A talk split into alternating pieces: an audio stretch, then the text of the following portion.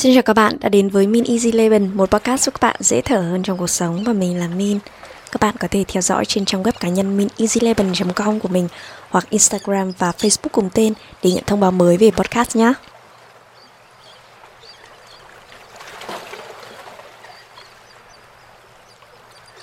Vì sao mình lại để tiêu đề podcast của mình những hai dấu hỏi chấm? Là vì mệnh đề kia là một nhận định trong quyển sách mà mình đã đọc và dấu hỏi chấm thứ hai là của chính mình rằng liệu nhận định của tác giả ấy um, có hợp lý không nhỉ? Vì sao phụ nữ thông minh lại thường dại dột trong tình yêu? Đó là nhận định của tiến sĩ Robert Holden, tác giả của quyển Success Intelligence, cho rằng phụ nữ thông minh tốn quá nhiều thời gian để phân tích ý nghĩa lẫn động cơ trong tình yêu, thay vì cởi mở và tỏ vẻ yếu đuối trước người đàn ông của họ. Tạp chí The American Journal of Marriage and Family còn dẫn ra một vài nghiên cứu cho thấy tỷ lệ ly hôn đang tăng lên ở nhóm phụ nữ có thu nhập cao hơn chồng. Và chính xác thì tỷ lệ này cao gấp đôi so với phụ nữ có thu nhập thấp hơn người bạn đời của mình.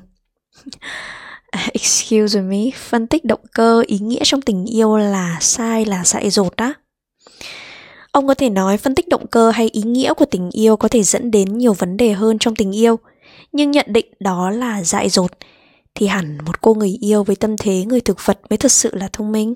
Có một phần mà mình rất là thích trong quyển Súng vi trùng và thép mà tác giả Jared Diamond đã viết về việc con người chính là loài động vật chuyên gia đi ngược với tự nhiên. Giả như là việc chúng ta huấn luyện thú nuôi, chăn gia súc cho đến chọn lọc cây trồng, đó chính là những cái việc phản tự nhiên. Và phản tự nhiên thì không hẳn là xấu. Nếu thay vì cư xử như động vật đến với nhau chỉ vì duy trì nói giống, thì chúng ta đến với nhau vì tình yêu. Và thậm chí ờ, có những cái đôi lứa mà người ta không thể có con hay là thậm chí là không có muốn có con, họ vẫn lựa chọn ở bên nhau. Bởi vì cái mà chúng ta đánh giá cao hơn không phải là tính dục, là sự thỏa mãn phút chốc hay là cái mà gọi là tự nhiên. Mà cái mà chúng ta đánh giá cao hơn ấy là linh hồn của nhau, tình yêu của nhau. Nghe về deep ha? Nhưng đó lại là một cái sự thật trong cuộc sống. Cái ngày mà phụ nữ được trao cho quyền được lựa chọn ngày mà thuốc tránh thai và bao cao su ra đời, phụ nữ có quyền khước từ và sẵn sàng cho việc trở nên tự lập hơn. Và khi họ trở nên tự lập hơn, thì nhu cầu tìm một người đàn ông chỉ vì khả năng tài chính của anh ta lại ít quan trọng hơn.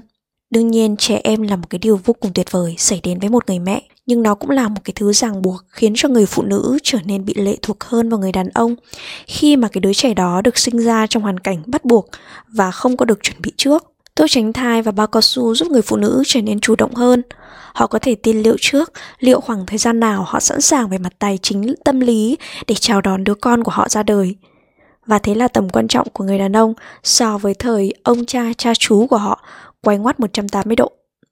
Đàn ông có thể vui vẻ bởi vì người vợ của mình có thể chia sẻ những cái gánh nặng tài chính trong cái thời điểm hiện nay. Thế nhưng mà phải chấp nhận chịu thua thế hệ ông cha cha chú của mình về khoản là người toàn quyền quyết định trong gia đình. Rồi đặc biệt là khi các nhà nước trở thành chồng của phụ nữ thì sao? Ví dụ như là các nước có an sinh xã hội tốt ở Bắc Âu, việc một phụ nữ độc thân thất nghiệp vẫn nhận được viện trợ hàng tháng từ nhà nước và đảm bảo cho cô ấy một cái cuộc sống an yên lành mạnh, thì lý do gì để cô ấy phải tìm một người đàn ông chỉ vì anh ta có một cái ví dài? Trước đây ấy, thời mà con người còn săn bắt hái lượm cả hàng triệu năm trước đây, thì phụ nữ buộc phải có con với những cái người đàn ông bạo lực nhất.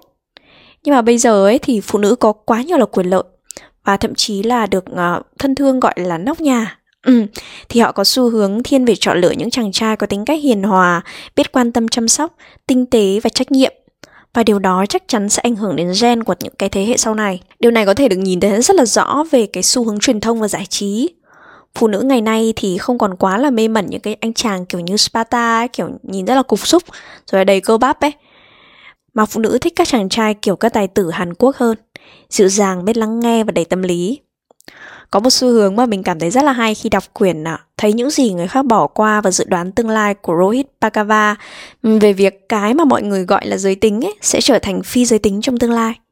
Ví dụ như là chúng ta quy định là đàn ông phải như này, phải mạnh mẽ như này này, phải uh, bla bla bla, phải thể hiện những cái gì đấy um, cho nó đáng mặt đàn ông ấy, kiểu như vậy. Uh, về cái vẻ bề ngoài ấy. Rồi là phụ nữ thì phải như này, phải yểu điệu như nào, các thứ các thứ thì nó sẽ chẳng còn trong tương lai nữa. Các bạn có thể không biết hoặc là biết rồi Mà nếu mà không biết thì thỉnh thoảng mình xem phim ấy thì mình ít nhiều cũng bị ảnh hưởng Và mình có xem qua ấy Thì ví dụ như trong một nhóm bạn bè nam giới ấy Có thể người ta sẽ khoe khoang với nhau về việc là ngủ với em này rồi, ngủ với cô kia rồi bàn chuyện 18 cộng thầm kín của đàn ông một chút thì cái sự khoe khoang đó nhiều khi nó giống như kiểu một cái chiến tích vậy. Đương nhiên là mình không nói là nhóm bạn bè nam giới nào cũng thế, nhưng mà ít nhiều nó cũng sẽ có. Nhưng mà trong một nhóm bạn bè nữ giới ấy, thì các bạn sẽ thấy là không bao giờ có cái chuyện đấy xảy ra. Điều mà phụ nữ khoe khoang với nhau ấy thì thường sẽ là như này.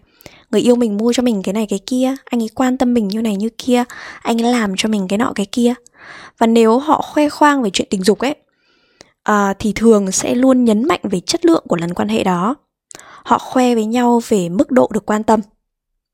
Sự khác nhau này là một ví dụ rất là quan trọng chứng minh cho sự khác nhau về cấu trúc não giữa hai phái. Đàn ông có thể xếp chuyện tình dục vào nhóm hoạt động đơn giản, cũng tương tự như việc cạo râu ấy. Sau khi cạo râu xong, bạn sẽ chẳng bao giờ nghĩ đến nó nữa cho tới lần cạo râu tiếp theo. Nhưng mà đối với phái yếu ấy, thì tình yêu và tình dục luôn phải có ý nghĩa ngang nhau. Thực ra sâu thẳm trong tâm tâm phụ nữ thì họ đều có thể hiểu được những cái điều này Nhưng mà vẫn rất là thất vọng nếu như mà người yêu mình hay là chồng mình liếc mắt đưa tình với một cô gái khác Hoặc là xem những cái thứ mà không tiện nói lắm trong podcast. Và thế là phụ nữ sẽ lại nảy sinh những cái câu hỏi về động lực cho tình yêu của chồng mình, hay là người yêu mình là, thế anh ta chỉ cần tôi để làm cái chuyện ấy, hay thực sự là anh ta yêu tôi đây? Và phụ nữ sẽ luôn đặt câu hỏi cho những quan tâm bất chợt của người đàn ông là, hé, này hắn ta muốn cái gì đấy? Động lực gì khiến hắn ta đột ngột quan tâm mình thế? Và phụ nữ sẽ gạt cần cảnh giác phụ nữ ngày nay không còn chỉ có một cái đích duy nhất là, ôi chàng ơi, chàng đi đâu cho thiếp theo cùng? Mà họ sẽ luôn đặt câu hỏi cho hạnh phúc của chính mình, bởi họ cũng chịu những cái áp lực như bao người đàn ông khác.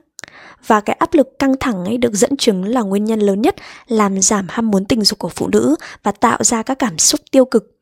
Và những cái cảm xúc này lại luôn gắn liền với khao khát yêu đương. Thế nên bởi áp lực căng thẳng phụ nữ có nhiều cảm xúc tiêu cực về tình yêu của chính họ hơn và người đàn ông của họ thì lại loay hoay không biết phải làm gì vì nào có ai chỉ cho họ. Và thế là họ nhận định người phụ nữ không biết chiều lòng đàn ông là dại dột. Ai trời ơi thiên địa ơi. Quan điểm kiểu gì vậy trời? Vậy trong cái trường hợp này thì nên làm gì để cứu những người phụ nữ hiện đại đang đầy áp lực đây? Hỡi các bạn nam thân mến, phụ nữ luôn muốn mình được cảm thấy gợi cảm, yêu thương, chiều chuộng, tôn trọng. Họ không thích bị xem là món đồ dành sẵn cho cánh đàn ông. Vì vậy, việc giúp những người phụ nữ của bạn cảm thấy thoải mái, được cảm thông và cần đến là vô cùng quan trọng.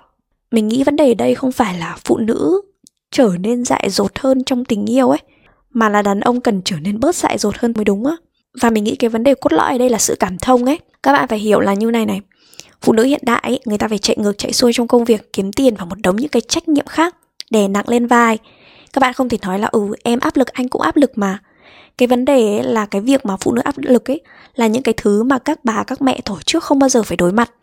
Và khi mà cái um, cái xã hội cái thể chế xã hội nó thay đổi rồi cách mạng công nghiệp cách mạng khoa học nó thay đổi thế giới và phụ nữ bắt đầu phải đối mặt với những cái áp lực mà thuở ngày xưa chưa bao giờ phải đối mặt đến ấy thì họ sẽ rất là cảm thấy mới mẻ và cảm thấy vô cùng là khó hiểu trong những cái trường hợp này và khi mà họ gặp những cái áp lực à, phải đè nặng lên vai như thế ấy.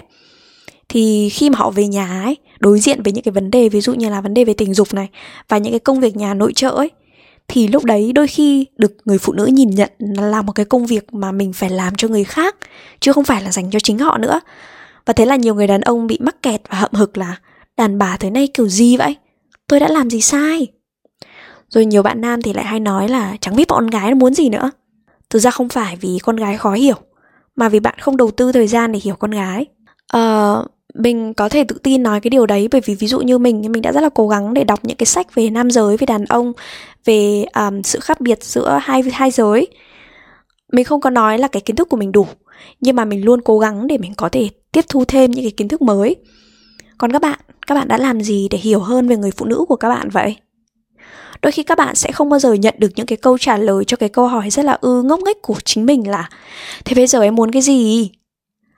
Bởi vì ấy, mình sẽ nhắc lại phía trên, phụ nữ không thích bị xem là món đồ dành sẵn cho cánh đàn ông. Và nếu như họ không nhìn thấy sự nỗ lực tìm hiểu của bạn trước khi hỏi cái câu hỏi đấy ấy, thì họ sẽ không chỉ cho bạn đâu và sẽ nghĩ là ấy mình không phải là một món đồ dễ dàng đâu nhá. Phụ nữ đánh giá mức độ thể hiện tình yêu thông qua sự nỗ lực mà anh ta dành cho cái việc đấy đàn ông thường nghĩ là phải làm cái điều gì đấy ờ, gây ấn tượng này hoặc là đắt tiền ấy thì mới là bày tỏ tình yêu. Thực ra nó chỉ là những cái hành hành vi ghi điểm thôi. Thứ nhất là về lâu về dài các bạn không thể nào mà làm những cái điều đấy mãi được. Thứ hai ấy, là cái sự nỗ lực của bạn ấy mới mang tính quyết định. Đôi khi chỉ cần là một cái mảnh giấy viết tay à, nói rằng là cô ấy đặc biệt với bạn nhường nào nó còn giá trị hơn rất là nhiều một bữa tối đắt tiền sang trọng. Có một cái tip nhỏ xinh à, dành cho các ông chồng mà mình đọc được à, mong sẽ giúp các bạn một chút à, ông chồng thôi nhá chứ mấy bạn nam thì mình không có tip các bạn hãy xông pha đi tìm hiểu đi Maria Quinn, tác giả của quyển Cẩm nang hướng dẫn cách làm việc nhà dành cho đàn ông, đã chỉ ra mối liên hệ mật thiết giữa công việc nhà và ham muốn tình dục. Bà tiết lộ người đàn ông nào biết chia sẻ công việc nhà cuối cùng sẽ rất sừng sốt bởi kết quả đạt được ngoài mong đợi vì người bạn đời của họ bỗng trở nên rất là cuồng nhiệt và bớt uh, dại dột trong ngoặc kép hơn.